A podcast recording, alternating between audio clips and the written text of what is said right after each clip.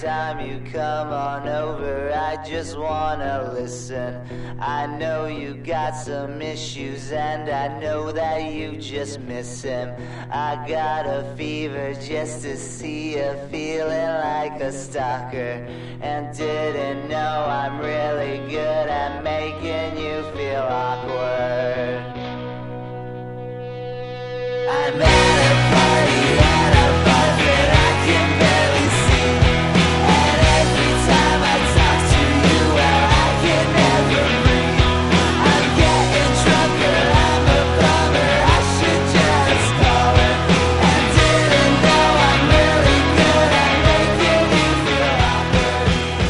that in this episode 13 or 14. Don't know yet. We'll know when I post this, and you're tuned in. And this week, I'm here with my friend Paige. She's my brother's co host on this podcast, Mutually Awkward, and we talk all about the office drama. And if I've learned anything from my years as an office worker, it's that it doesn't take much for that serene and friendly environment to turn into a place of chaos and anxiety and early morning dread and you're drinking your little cup of coffee and your hands are shaking you can't even take a drink because you're hearing this gossip and you just want to hit someone on the head with your coffee. But you can't do it. Yeah you can't do that shit. You get arrested. Anyway if you want to know what to do in this situation when you're boiling with your fucking hatred in your heart listen to this episode of them that and this. Get your little earbuds ready. Here we go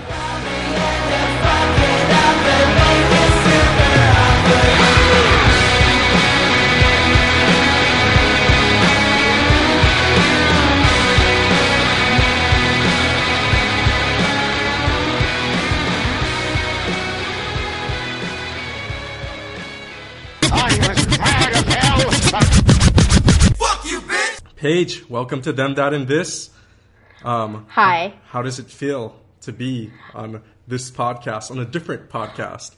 It feels strange because I was about to be like, "Welcome to Mutually Awkward," and I'm like, "Oh, this is not mutually awkward." You know Because you kind of sound like Vince. Uh, do you want to have like a? Do you want it? To, do you want it to be like a cross podcast? Like we could just go like start again like right now and just be like a podcast combination if you want. um, we could. I haven't talked. I was about to. I was gonna message Vince today about it, but I totally forgot. But I think it's okay. I don't think we need to start over. Yeah, it is. It is what it is. Yeah, it is Yeah. what it is. So anyway, you're in Switzerland currently, right? Yes. and you're like in like before that you were living in Hong Kong. You kind of like lived like you know you're like a, a, a girl of the world, you know. Yeah, I mean, I feel like I've been to yeah, I lived in Asia and I lived here now and I mean, I'm from California before, but I don't feel very worldly because each place I've lived in, I actually have not I don't do a lot of traveling. A lot of it is fi- because of finances. Mm-hmm. So I'm pretty much like if I like when I was living in Hong, Hong Kong the first year, I kind of traveled a bit, and then when I ran out of money, I was just in Hong Kong, not really doing anything besides doing Hong Kong stuff. And I feel like now I'm doing the same. I'm just in Switzerland, like in Lucerne, just kind of going to work every day, and I haven't really been. I haven't seen a lot of Europe, to be honest. And I think because I'm kind of in here for the long haul, like I don't foresee myself moving anywhere else.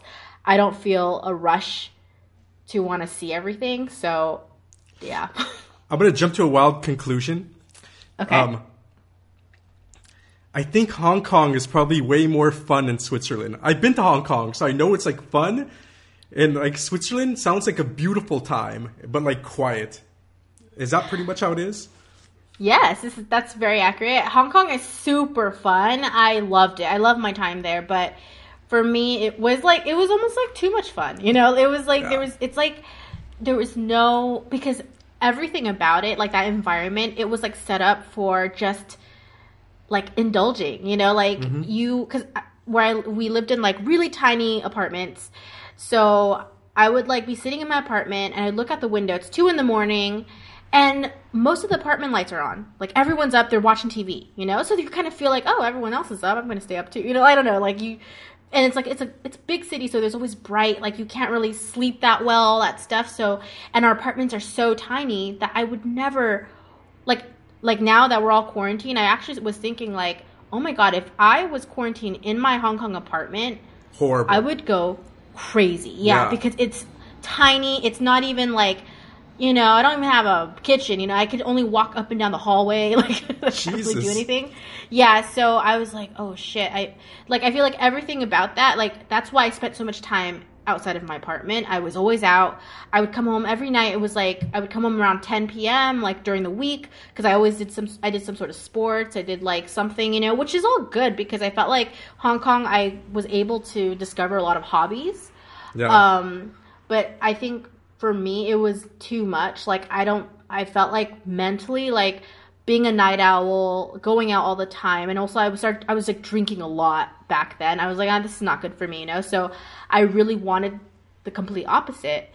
And I had a uh, a work trip, and they brought me to Lucerne. And I remember everyone telling me, "You're gonna hate it. It's so boring. There's nothing to do there." yeah. And I remember just being there, and the first thing I was like, oh my god, there's so much space, you know? And I remember just like sticking my hands out, like with my, you know, sticking my arms out and just like walking down the street and being like, wow, like I'm not touching anybody, you know? And, and it was so quiet and it was like you smell grass, you know, everything. I was like, this is what I want. Like something that was just like my day to day life. I want something like this, especially because I was, you know, I was like in my late 20s and stuff, and I was like, I don't think I can sustain a good life in Hong Kong. Like, in order for me to have a nice apartment in Hong Kong, I'd be having to make a lot more money, and I don't think my career would make that money, that kind of money. So that's why I was like, eh. You can always Had to move to like an island though, right? Like I remember there's like Lamma Island or something, and like these different kinds of like quiet, beautiful islands.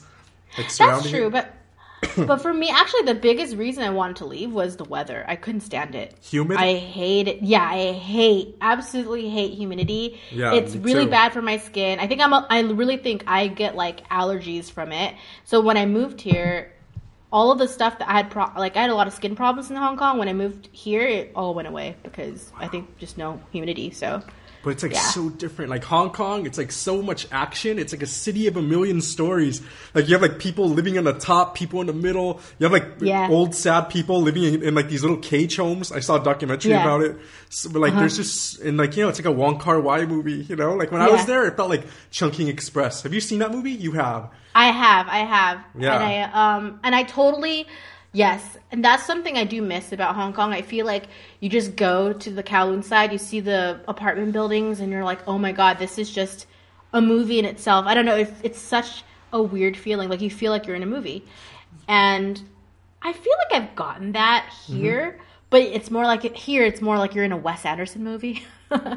Like you, Um, you know the the mo- like uh, in that in Chungking Express, there's like that cop. He talks to the soap. I've heard you guys talk about it. It's like a memorable scene. yes, that was my. Fa- I cried in that scene. I think I cried. Do you remember that apartment that he had?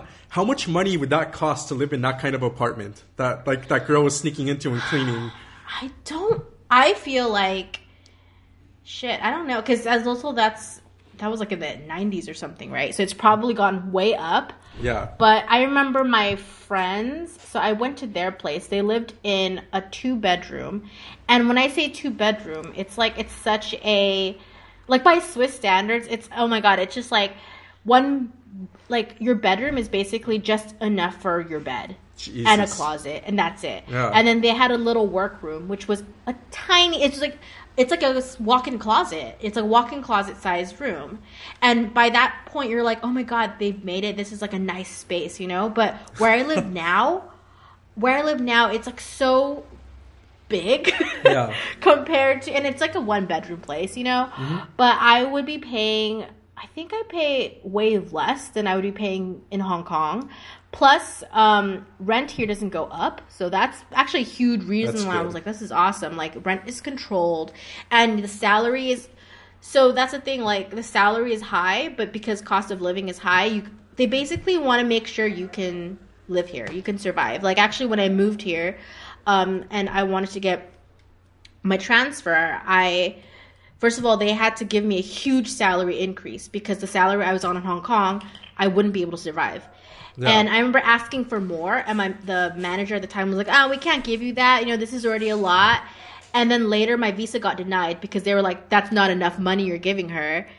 She needs more money because otherwise she can't live comfortably." So I actually got a, a salary increase because of the government. Let me ask you a question. So they, I'm yeah. sorry. Um, let's say somebody makes like three thousand dollars a month. Would they be able to survive in Hong Kong, or would they be living in like squalor? So I was making a little under that, Mm-hmm. and I survived, but I had no savings. Also, I ha- also keep in mind I have student debt. I have a lot of loans. Yeah. So I had no savings. Um, at one point, so in the beginning, I, that's why I kind of knew my money was going to run out. So I went and I started traveling. But towards the end, like the last year I was there, I didn't travel at all. I didn't have more money. So I think three thousand is actually it's okay. But not for Um, Switzerland. But oh, for Switzerland, hell no. Jesus, so it's like really expensive in Switzerland then. yeah, hell no. Switzerland is like actually a lot of Swiss people I noticed, especially if you're a student, like they have they work like two jobs. Like, Um, what does a janitor yeah. do? If there's a guy who has to clean, who's cleaning a school, what does he do? like, how does he survive? no, no, but the thing is, the minimum wage in Switzerland is like twenty two dollars an hour. Wow. Yeah. I so mean- yeah, you can you be a janitor and you can be fine. Yeah. Yeah, I could- think three thousand. Sorry.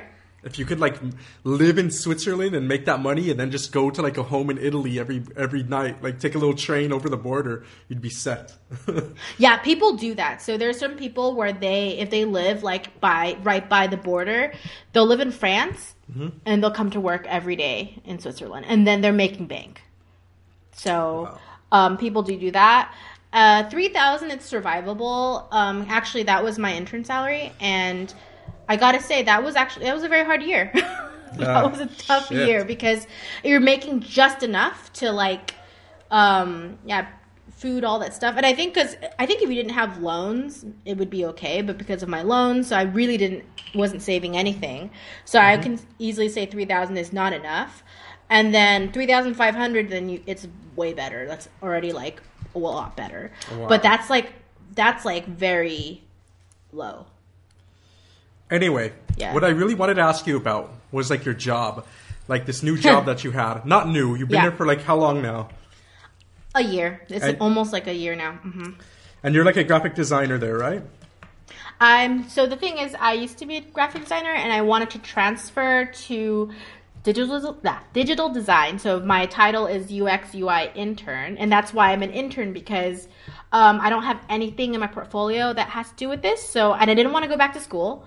So I thought, why not take on an internship and kind of learn my skills and then just go on from there. So I'm at this job as an intern. However. No, no, go. Keep keep Oh. going. I'm sorry. So, it's okay.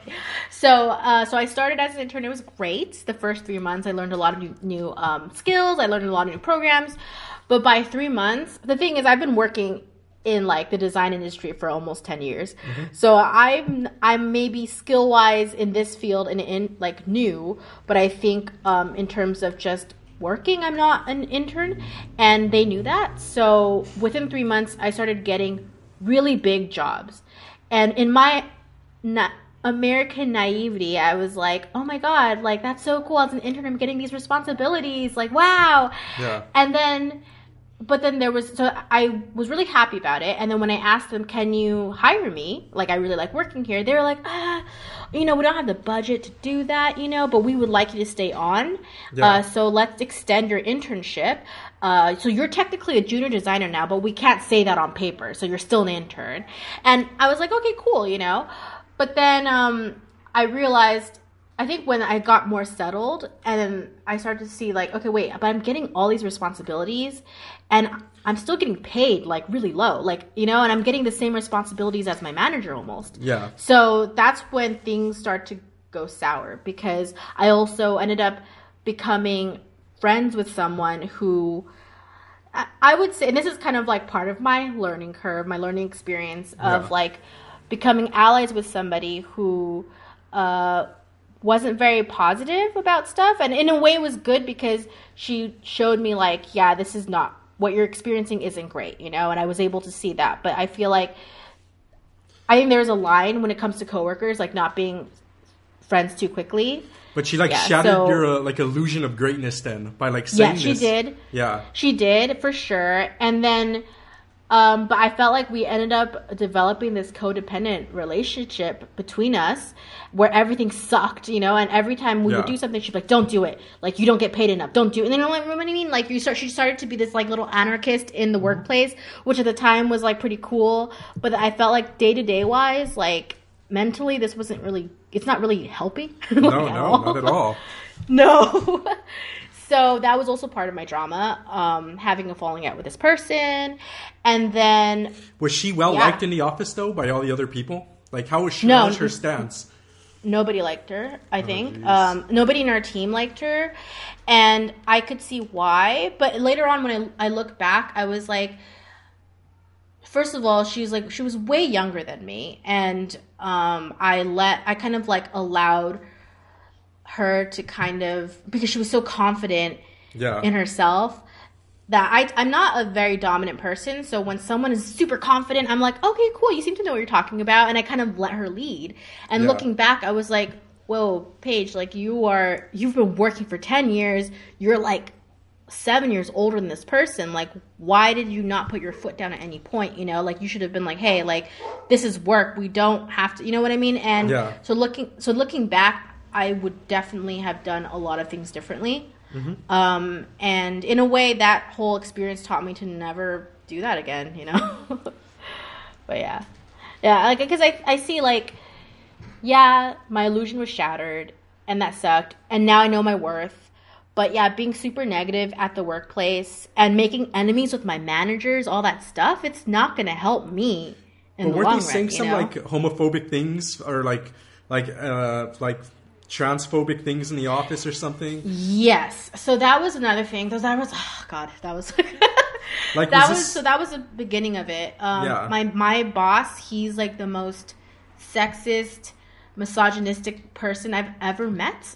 Yeah. Like you always think like your last boss was a dick and then you're like, "Oh no, no, no." like things people can get way worse. And the thing is this person has been reported several times, but because he performs well, the people who report him end up getting fired and he Oh, just fuck. continues to work, you know? Yeah. So peop- I had thought about reporting him and everyone just was like there's no point like um it's been done and you're going to be the one who's punished, you know? So that's when you're like, "Oh my god, like talk about like, you know, injustice, you know?" And that was a big reason why I want to leave. But again, like I feel like financially it was just that's the thing. Like sometimes I'm like, "Oh my god, like I don't have the luxury to just quit. Like I'd be really fucked if that happened." And then I got to this point where I was like, you know what? I'd rather be I'd rather be screwed. I'd rather be like have nothing, you know, and uh, than come into this place every day. But unless I get this crazy offer. And I even wrote it down on paper before my meeting. I was like, if they give me this, this, and this, mm-hmm. I will consider staying. And I really thought I was shooting like it was like a shot in the dark because of how I because I basically I sit next to my boss every day. I hear how he talks about his employees. I hear people getting fired. I hear people, you know, I hear all this stuff. Like there's this is an open office, which I also think is super unprofessional. Like I don't want to hear you discuss salaries right next to me. No, no know? way. Like, That's I don't like want to totally hear that. fucked. Yeah. Yeah, so I hear all this stuff, so I was like, they're never gonna give me this, so I'm better off gone, you know. And then surprise, like to my s- surprise, they actually were like, yeah, okay. So I was like, oh, okay, well, if that's the case, then we'll see. But a part of me was like, that's when I was like, well, this is the line that I've decided, like, this is work, you know, this is this is for my, you know, just for my job. They're gonna pay my bills, Yeah. and that's all I need right now, so I can say yes. Has he gotten better though in time? Like, has he has he like cleaned himself up a little and stopped being such a dick? He uh slightly. I think there was one time where he just went like he's like oh, he's such an awful person. Like he's like the typical like wants to be alpha. So Yeah. there was this other guy, the this other manager at work who he hates. So he likes to prove his macho ness. So he like yells at him Yeah. and tells him to like come here. And then he was just like saying all this horrible stuff, like about women and stuff like just to prove his manliness. And I remember it was just so much. I was just like, I had my headphones on, but he was shouting so I could hear him. And remember, he looked at me, and I just kept looking at my screen. I could see him looking at me, and he just kind of like continued. But I was just like, fuck, like I can't, you know. And I think he assumed that I couldn't hear him because I had my headphones on, but I could. Uh, but it's not as much as before, and I think to my face he would never say that stuff to me again. But yeah, it's like incredibly shocking, you know. Like I, my image of Europe is so crystal clear, you know. Like, like I imagine everything's like super like progressive, and like these fucked up attitudes are like something of like the far past, you know. Like, I, well, th- this guy is not European. He's um he's from Chile. Yeah, but they uh, they let him get away with it, you know, like in the office. Yeah, yeah, yeah, for sure, for sure. But I think everyone's a bit afraid of him, so they Afraid? kind of, yeah, because he's such he's almost like this like, what is it like explosive? He has he definitely has an explosive personality, and I think actually what I noticed about Swiss people, maybe Swiss people, is that they don't really like confrontation. yeah. So they see it and they're gonna pretend to ignore it. Like, so this guy's basically the king. not. He's like basically the Yeah. king of the office now. Yeah, like Wow. everyone is afraid of him, and especially yeah, like, it's interesting because all the management are dudes, uh, and they're all afraid of him, and he because he's always but he kind of secures his job because he can he can get those numbers, you know. So yeah, That's so shit though. Like it like Mm-hmm. is he like the kind of like uh like is he like the kind of guy that if they fire he'd like come back and like shoot up the place or something? I don't think so, but he definitely. I feel like he, because he's not like that. He's not like a violent. Like he, he's no, he would not do that. He's he's he's more like all talk, you know. Okay. So he actually, it's funny because he he used to work at my old company. I never met him, but we used to work for the same company apparently, and I noticed that. And ironically, we also work across the street from the old company. Jesus. And you see your old coworkers all the time. Like you're I actually. I, I don't. I like, I Ah. just avoid everybody. Mm-hmm. But also, I was working. My office was in Lucerne, and I'm working in Zurich now. But basically, one thing I realized was, so I think he got fired at his last job, or he it ended badly. But he had lied to me and told me he was about to get like the VP of tech, you know. And God. later, but then he turned it down, you know. But later, when I was talking to other people, they're like him. They're like, oh my god, he was like nobody, you know. And they're like, he's a guy who just complains that he wasn't invited to the meeting, kind of thing. And then, um, basically, he's uh, he's trying to work with our old company to kind of prove to his old bosses like look guys i've made it you know and i was like oh my god so you're the type of person who like you can't let things go and you'll do something not like he won't go back and shoot up the place or whatever but he'll go back and try to be like look look at me look at what i've done blah blah blah you know that kind of person so It's very interesting. I was like, like, uh, like I wonder what this guy's home life looks like. I wonder if I like went to his apartment, what he'd he be doing? Like, what does he have going on there? Like, uh, he sounds kind of he has sad. a lot of kids Ah, no he has a lot fuck. of kids Okay, so he's Yeah, not like some lonely, miserable fuck, like you know, with the punching. No. bag. No, so he actually he has three kids. He just had a, a new kid, and I, I, I was like at first I was like I feel bad for his family. I, I feel like he's he'd be this like the asshole dad, you know. But I mean, based on her, because now we he he loves his kids, you know. He's always talking about them, so I don't think he's as terrible of a dad as we hoped he would be. But um, or thank goodness he's not. But I feel like um, but his family, like, so he's no, he's not a lonely, sad guy. He has his family, and but I don't think he has a lot of friends. So I feel like that kind of happens though. Like once you have kids and a family, like the friend world kind of just, you know, kind of disappears. You know?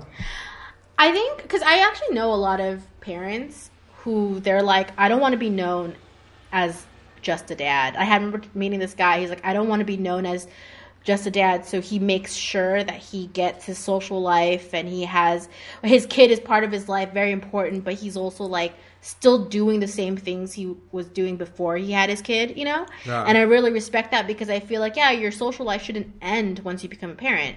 And I think some people let that happen because and I could definitely see someone like him letting that happen because maybe he didn't I don't think he had a lot of friends.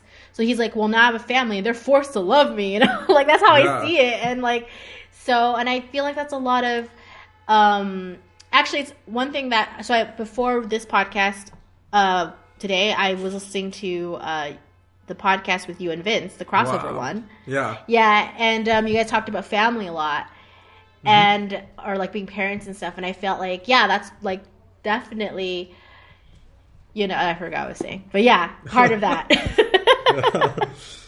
You know, it's like shocks me though. Like I feel like a lot of like some of my friends, and I don't for some reason a lot of my friends don't listen to this. Like my non like people at work, I know they do, but like my friends' friends, they don't listen. Mm-hmm. And um, so I could talk openly. I think yeah. like a few of my friends, like one of my friends, we were like seeing each other every day. He got in a relationship. Now it's like he disappeared off the face of the planet. And like another friend, the same thing happened to him. So it's like I feel like as more of my friends get into relationships, it's like. I, like you know, you see less and less of people. Like they just fall into this world of relationshipness and they disappear. You know? Yeah, I don't. I actually I know a lot of people in relationships. Maybe like it's as I got older and the friends I chose to make. Like I don't think. Okay, if it's a new relationship, I get it, you know. But for me, even when I was when I was uh, started seeing Daniel and all that stuff, it was a big priority for me that I was like, this relationship is important to me, but my friendships are equally as important. So I don't ever want to just be gone because I'm in a relationship, you know, Yeah. because I value my pl- platonic friendships as much as I value like romantic relationships. And I've had people comment and saying like, yeah, even though you're in a relationship, you're always available. and I don't know if that was a good or bad thing, but I I saw it as a good thing because I'm like, Yeah, yeah, why so. shouldn't I be, you know? Like um we should still like I even me and Daniel like we're very we have our own hobbies, we have our own stuff, you know, like we spend time together, but I think it's like I don't think it's healthy to just be one being, you know, because you're not. way. you're like two different people, you know. And so yeah, for me it's super important that I maintain, you know, my my life as it was before getting into relationship. For sure. Or Yeah. like, you know, I mean, do you still enjoy like going out and like meeting people and like meeting new people? I notice like friends are down to hang out in relationships. Like my friends who are, they're cool to hang out, but they just never want to like go out and like actually like meet people and do social things, you know? They don't want to go to a bar and sit down. It's like, ah, let's just sit in the apartment and do nothing, you know? Like smoke a joint. Oh, that's interesting. Um, yeah, I'm always going out. I'm always going out. Um, I go out. So Daniel and I both have our own meetup groups that we go to every Thursday. Yeah. So he goes, he does his thing, and then I do my thing. And when I when I was working in Zurich, I was always hang like if someone wanted to meet up for a drink and stuff. Like actually during the weekdays, we don't see each other that. We basically see each other right before bed, kind of thing, because we're both doing our own stuff, you know. That's cool. Um, yeah, but I mean, for me personally, I was telling him this too. Like, what I would like now is because we're we're really good at doing the separate stuff, you know. But now I was like, I want to kind of do more stuff together, like something that's not at home. Because whenever we do spend time, it's at home doing stuff. So it'd be nice to like go somewhere, you know. And that's actually, um, that's the next thing I would like for us to do. But the you know, you to- I guess you have to wait for the like, the coronavirus thing to, to blow over before you go Now out and actually like- do stuff. that's true. That's true. Yeah. How is it in Switzerland? Is it like all crazy and stuff? So apparently, so yeah, so last week, I think because I work in the food industry, so our boss was like, okay, we have to take it more seriously than other people. So starting last week, everyone was, uh, we were doing home office. Yeah. And then they were kind of saying, like, yeah, it should blow over by next week. You know, so this is the peak week. That's what they were saying. Yeah. And then based on the like just this last weekend, so someone just messaged me and he's like, "Yeah, two people from my old office have the virus." Wow. You know? Yeah, so they're like and now my old the old the, the their, his company they're like, "Okay, if you need to get anything, get it today. It's Sunday. They're get it today cuz you're you're not allowed to come into the office anymore." So I I'm guessing I was like, "Oh shit, it's actually it's happening now you know? Like i think last week was like a pre-quarantine for like optional and now people are taking it more seriously because they were saying that switzerland is number five or number six on the list of like the fastest growing european countries. Yeah I d- haven't been following i follow the news a bit but to be honest it's it's really getting the paranoia is getting to me. So i'm trying Yeah. to like not think so much about it and i'm just like okay i'm just at home that's fine i'll stay at home you know and i'll just do my thing and yeah But I mean, you So- still could go out if you want to, like go to the cinema or something. Is it open where you're at? They closed it where I'm at. oh shit i haven't checked um restaurants are open so one thing is uh the restaurants started posting that they're open, but they're only allowed 50 people in the restaurant. So if the it goes beyond 50, then they offer takeaway, which I thought was quite cool. Yeah, for Uh, sure. So we actually went out yesterday uh, for because it was Daniel's birthday, so we went out for dinner and we went out for brunch at the same restaurant, and um, it wasn't full. It was maybe like 25 people. It was fine, you know. And um, but actually going to the grocery, I think going to the grocery store was the first time I was like I sensed the pandemic part because we have a, a grocery store right next to where we live, and I've been Yeah. going like twice this week to just get some groceries. Everything looked fine. Everything was the same. Like it wasn't full of people.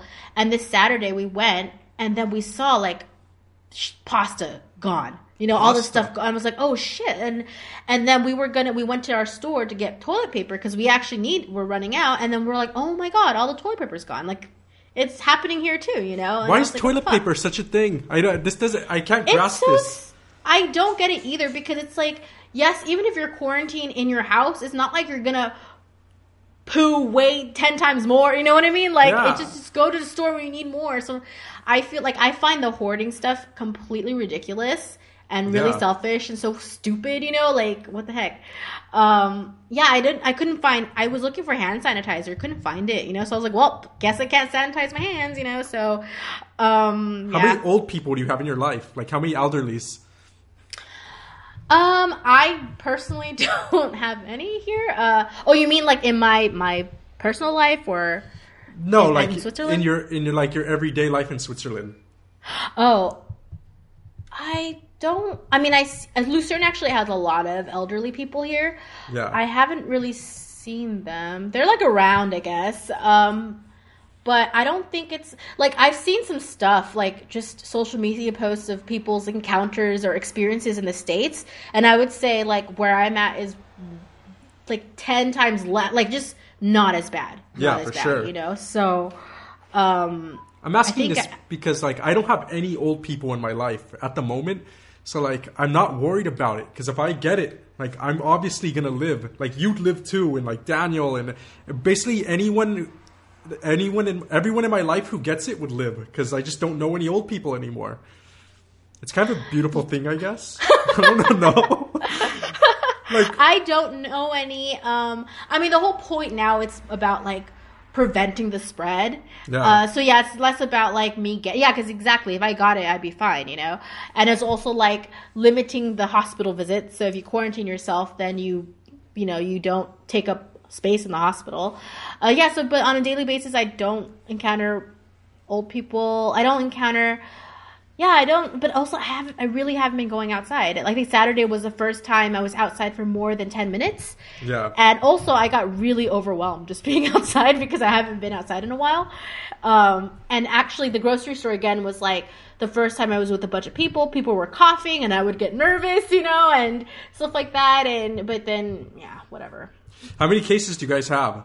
Like uh, in general? Um, so in Switzerland, I think it's 800 now, right? Yeah, and then um, in Lucerne, the last I checked, it was five. wow. So, So, it's like not nothing. that bad. Do you feel But like um, here's what I feel Yeah. like personally here, which uh, I guess it's not as relevant, but like I feel like it's gotten like the I feel like the racism thing really like died down a bit, in at least in Israel, I guess. yeah, I've definitely. I mean, knock on wood, I did not experience again because I wasn't outside. I didn't experience anything firsthand. But I think once Italy became the highest carrier, and then it's right next to Switzerland, it's. Yeah. I feel like what are you gonna like start boycotting pasta? You know, like no one's gonna do that. So I feel like it kind of put things into pers- reality that okay, it's not just like Asians. It's not Asians anymore. You know, it's everybody. Yeah. Um, I I still read stuff in the news though, especially in the U in New York for some reason New York. with Wow. New York, a lot of anti-Asian, but there, it's always been happening in New York. I've seen a lot of posts about it, like before this virus, just in general. So I feel like in New York, it seems like they're just a bunch of racists towards Asians, and and San Francisco as well.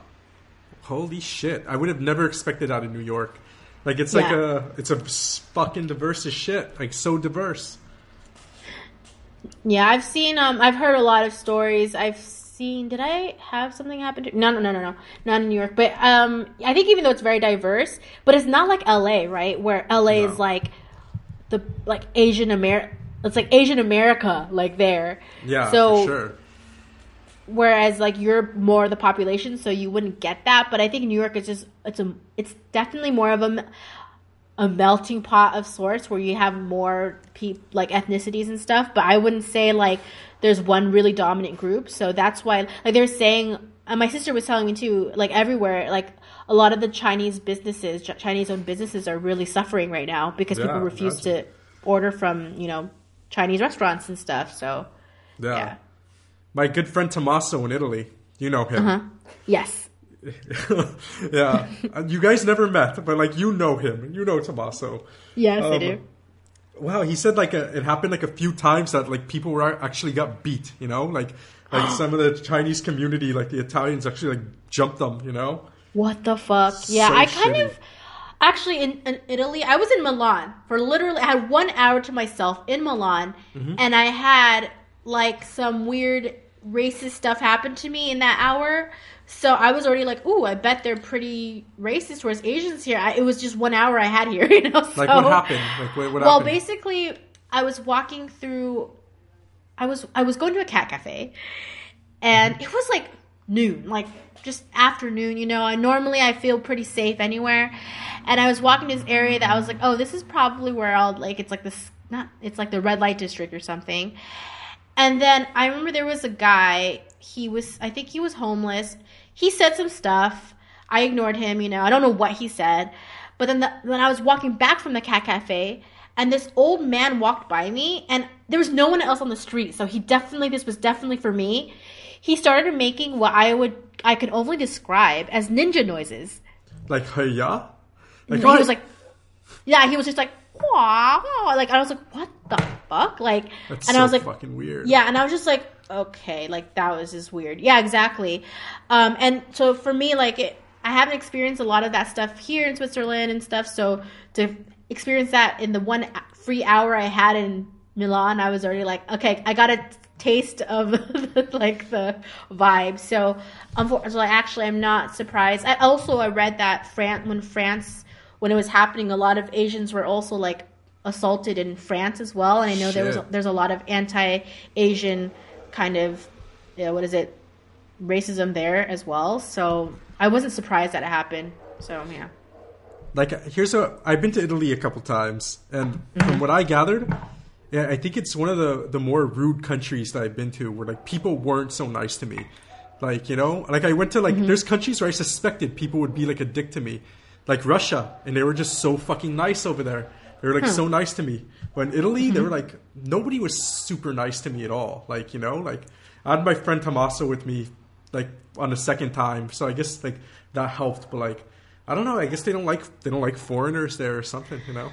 Yeah, I feel like I so okay. So the time I was there, I was actually there for roller derby. So the first night didn't really count because I wasn't really interacting in the city. Yeah. And then I asked some of the the the local Italians from the team take me out for dinner, and then that was fine. You know, they were very friendly for, towards me, and I was with local Italians, so I felt a bit safe and protected. Yeah.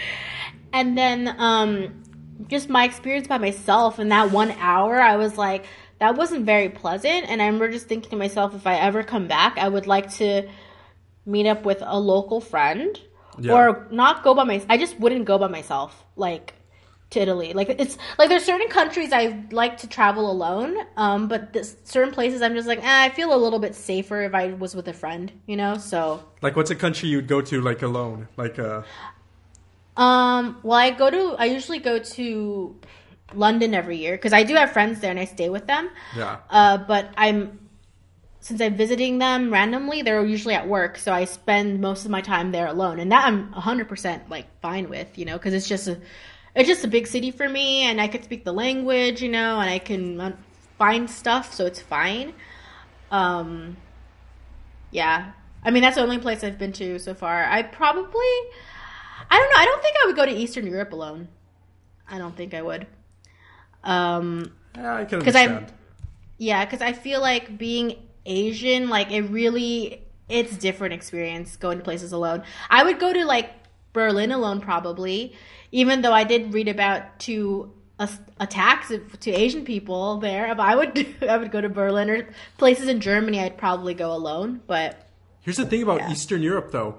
Like uh, in Russia, like I think like there's a whole region where everyone um, everyone looks Asian. You know, like I was talking to my Russian friends about it, and like um, Mm-hmm.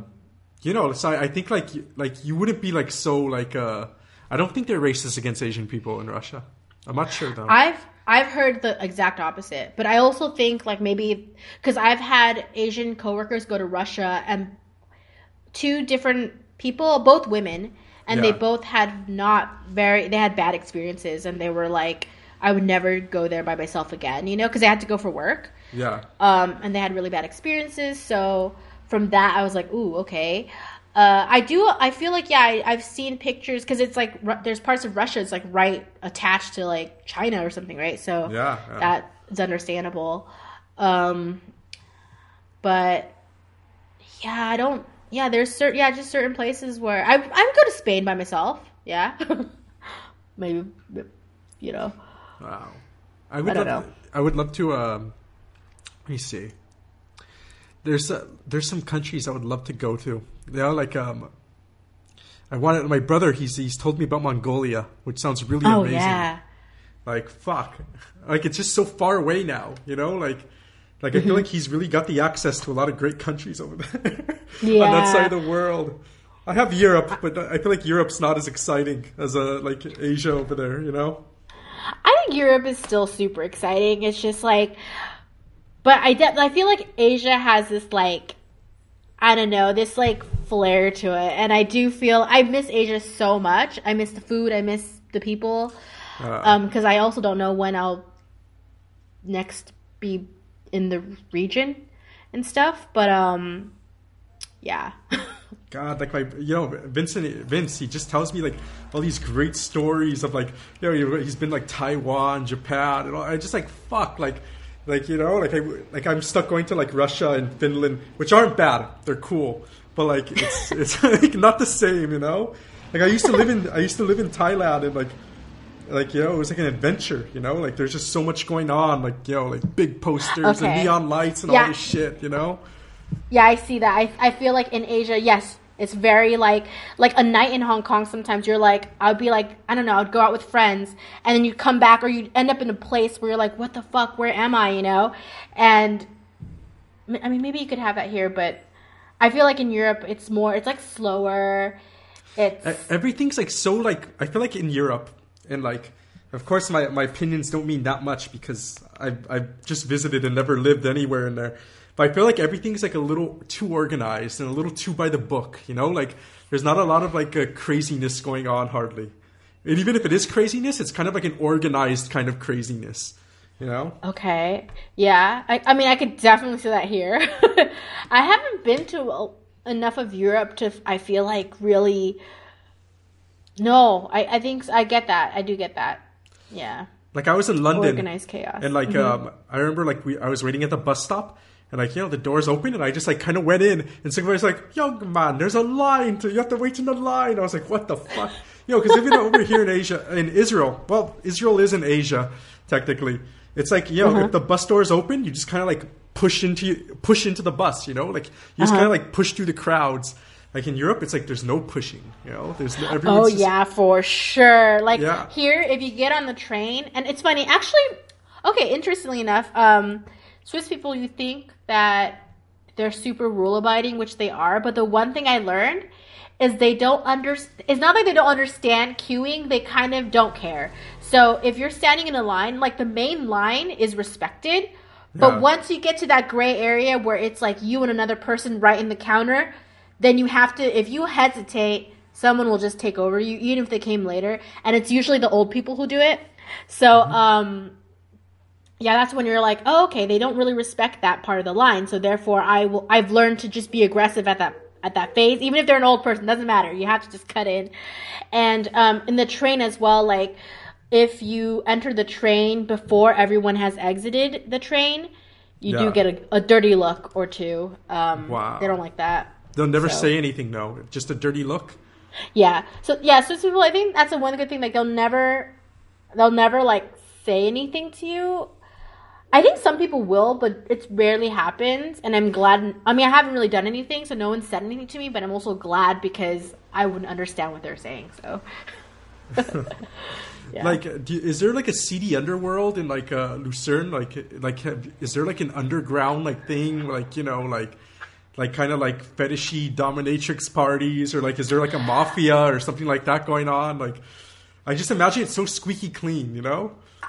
so I didn't know if there was, but then I have a friend who she's super into that stuff, and she's like, "There's a party this weekend." So yes, there are. I just don't know about them. Um, and they, yeah. So I, I think there is. It's just They're good you about have to be in the scene to to know and be part of the. I think it feels like there's a network that like a group she's in or something, and they I don't know have a WhatsApp group or something, and they post these things. But um, yeah, definitely. But for my lifestyle and stuff, no. Is there like any crime over there? Like, is there any like kind of like uh, like what what is like how is what is there like an edgy like bit of the city? You know? Um, so one thing which I don't agree with. So when I moved here, everyone was like, "Oh, you could live everywhere in Lucerne. Everywhere in Lucerne is safe except for the ghetto part." And I was like, "There's a there's." I was like, "What ghetto part?" You know, because really, beautiful. there's no ghetto part anywhere in Switzerland. But anyway, so they showed me the quote ghetto part, and it's basically where just all the the non-white people live. Um, But it probably still looks really nice. probably right. Like, Um, it's less. It's like less nice, but I feel like compared to you know where we've lived, it's still it's like it's nice. It's fine, you know. like, Yeah. But yeah, compared to yeah, you know, the middle of town or like where I live, it's seedier, but it's not like it's not LA seedy. It's not Hong Kong seedy. It's not you know big city seedy at all. It's fine. Does it look nicer Yeah. than like El Monte or like like uh, like San Gabriel Valley? You know, does it look nicer than that? Uh, I- would say it's so different. Like, I think, I feel like LA, the LA landscape is nothing I've seen because it's so vast and it's so just sprawly. And Yeah. here it's not. It's like, it's just apartment complexes. No one lives in a house, you know? I mean, there are some houses, but you have to be pretty rich. So everyone lives in apartment buildings, and then you have shops on the bottom of the, you know, first floor. So, yeah, it doesn't. And when I say seedy, it's just it's just the buildings are less uh, decorated in a way. Like they're just kind of typical apartment buildings, a bit bland, you know. So it's not. Yeah. That's what I mean, but it's not. It's not seedy. Yeah. Yeah. I, although people have said that there were there were stabbings and stuff, so there's still stuff that happens. Um, but If you compare it to like San Gabriel yeah. Valley, though, like stabbing just sounds like a you know it's like a bad day in like high school. You know? like, oh, so I got stabbed. you know, yeah. like I remember yeah, it's was not often.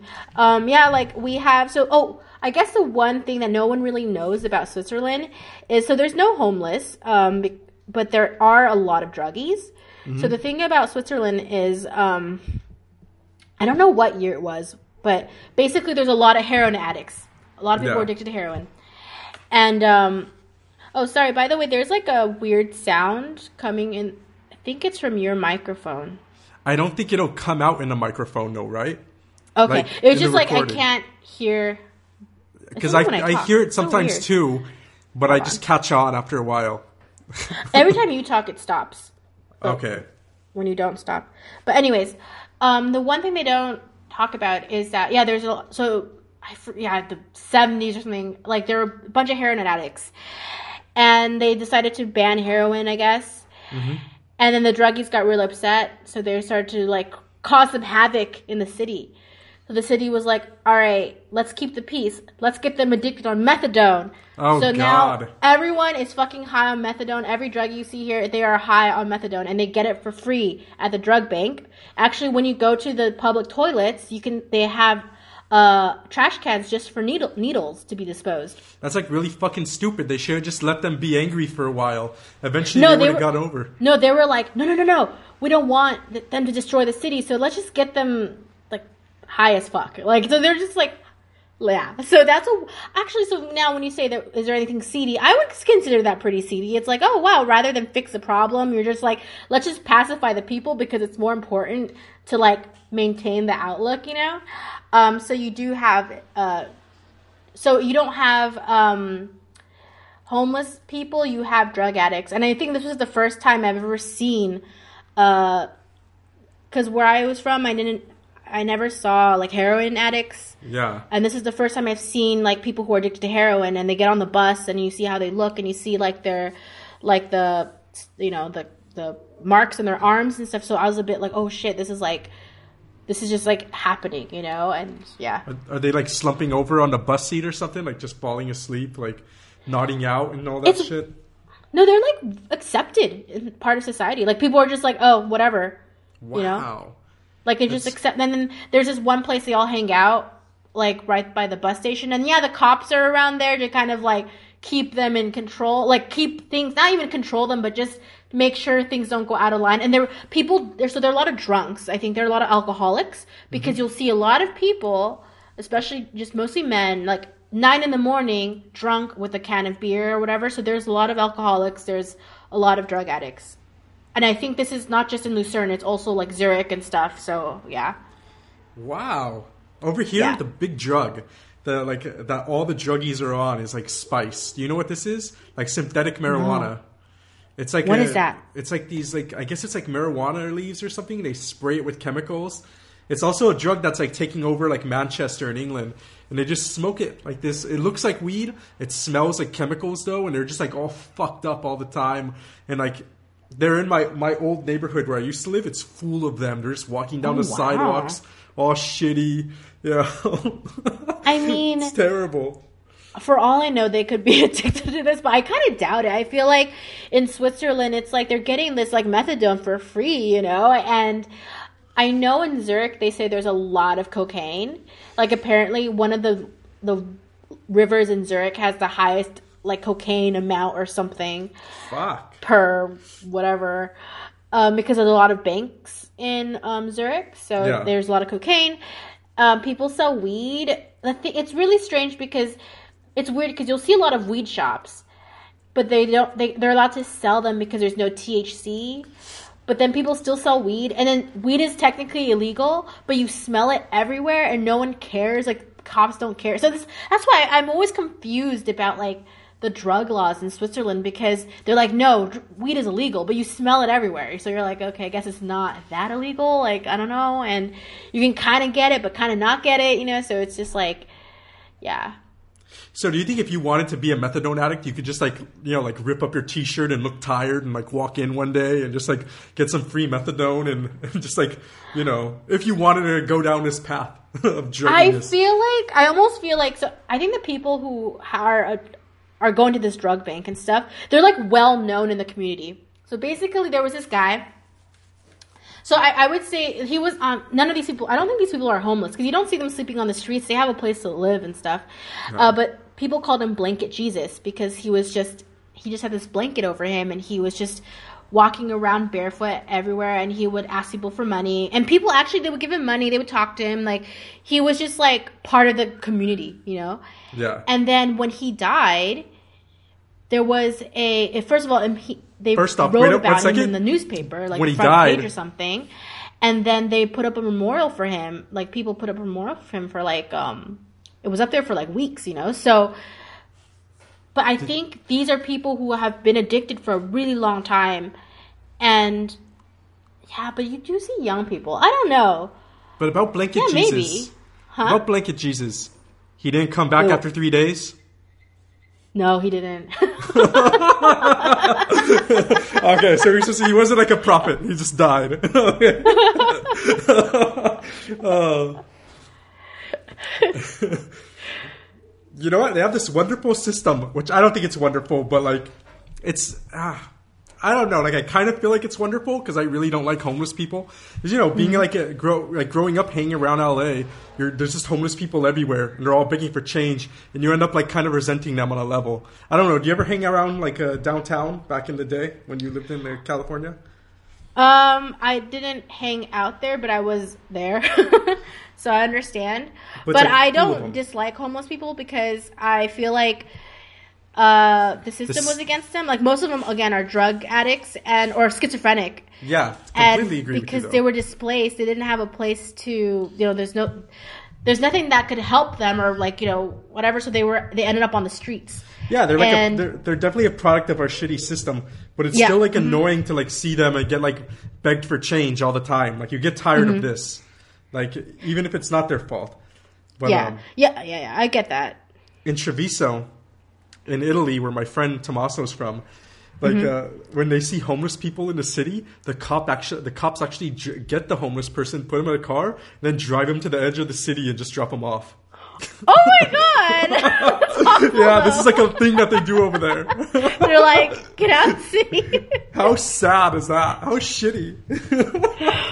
they should just build like, uh, they should just build like, I don't know, like a, a house outside the city. They just can hang out there or like stay Uh. there, you know? Like, oh my god, that's awful.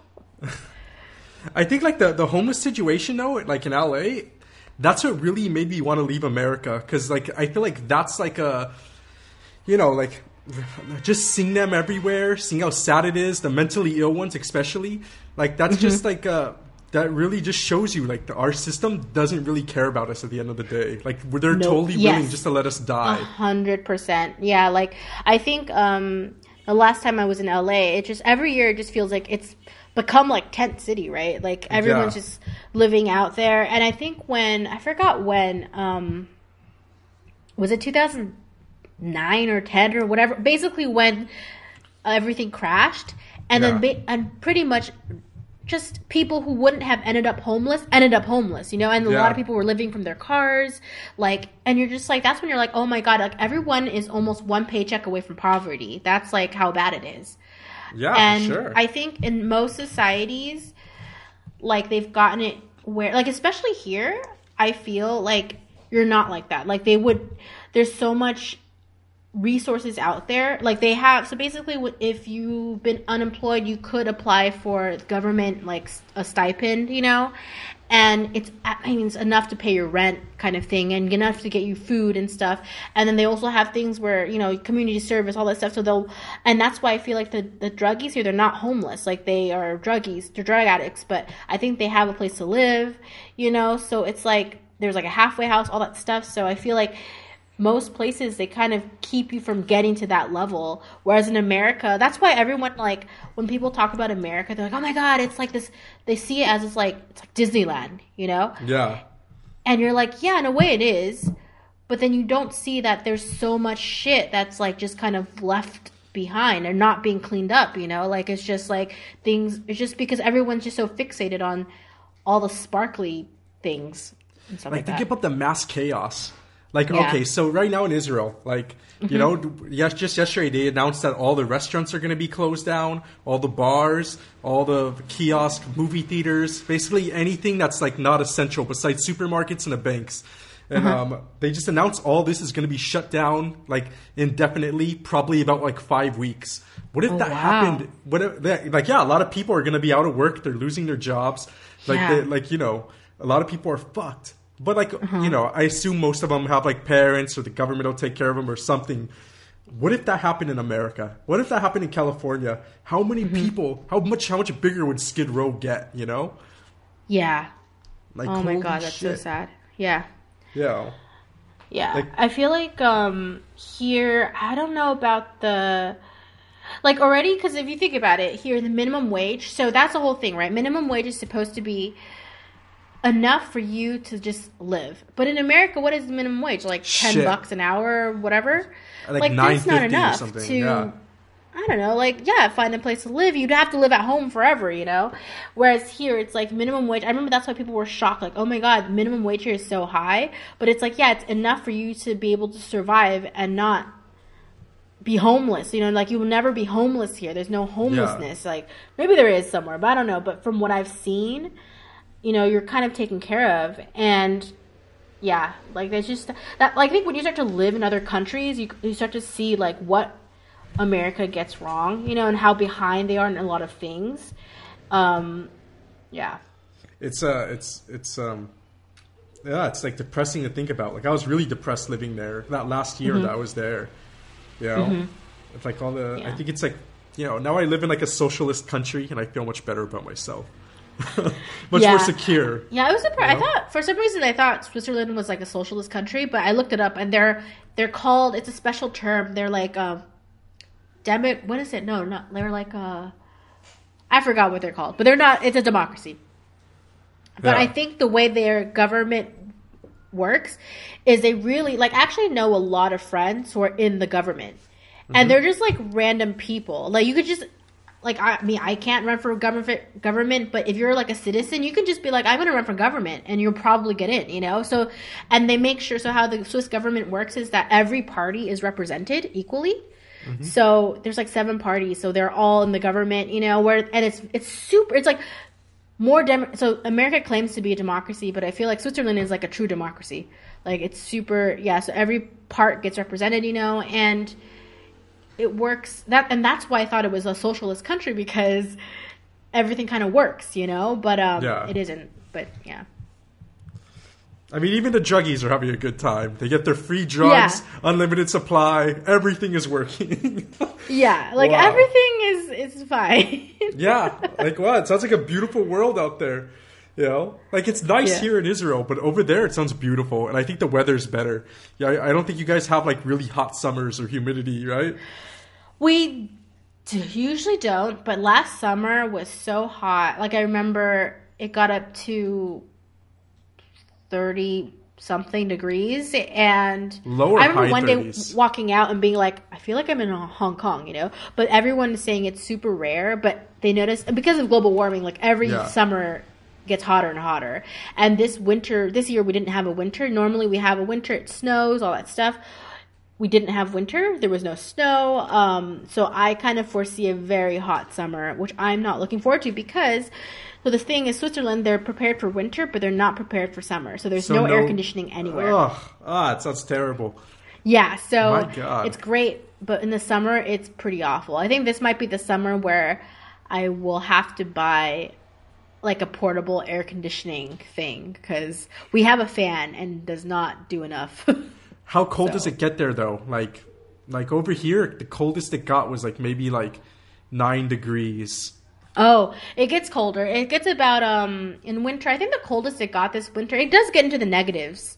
Okay. Uh, but it was basically just like an like warm enough that it didn't snow, but it got pretty cold. It was like negative like you couldn't wear a maybe was the t-shirt.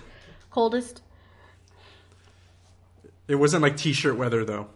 Oh no no no! Like even now, it's not t-shirt weather. Um, today was so warm. It was like I was inside, but it was beautiful sunny day. I think it was 19 degrees. That's beautiful. So- That's perfect. Yeah, I think it's going to be really nice weather th- the coming weeks. Well, we've been going for one hour. You want to like? Uh, Yeah. Anyway, this was the Them That in This podcast, and um, if you want to reach me through email, you could contact me at this them dot in this at gmail.com. And if you want to reach Paige, you could reach her at what's your email? Uh, you can follow me on Twitter. It is Paige the Sage. yeah. And uh, she's on the Mutually Awkward podcast. Yeah. Yeah, I was uh, I was gonna ask you to like give him the mutually awkward email, but like it's cool. like um. Anyway. Oh, you could, but you could follow us on or find us at Mutually Awkward on Twitter because that's a new our new Twitter account. So Awesome. Anyway, it was Yeah. a good time, and you're welcome back whenever. Peace. thank you. Thanks for having me. Bye. Bye. Office drone, don't be afraid. Nothing will change till the end of time. Office drone, don't be afraid. Nothing will change till the end of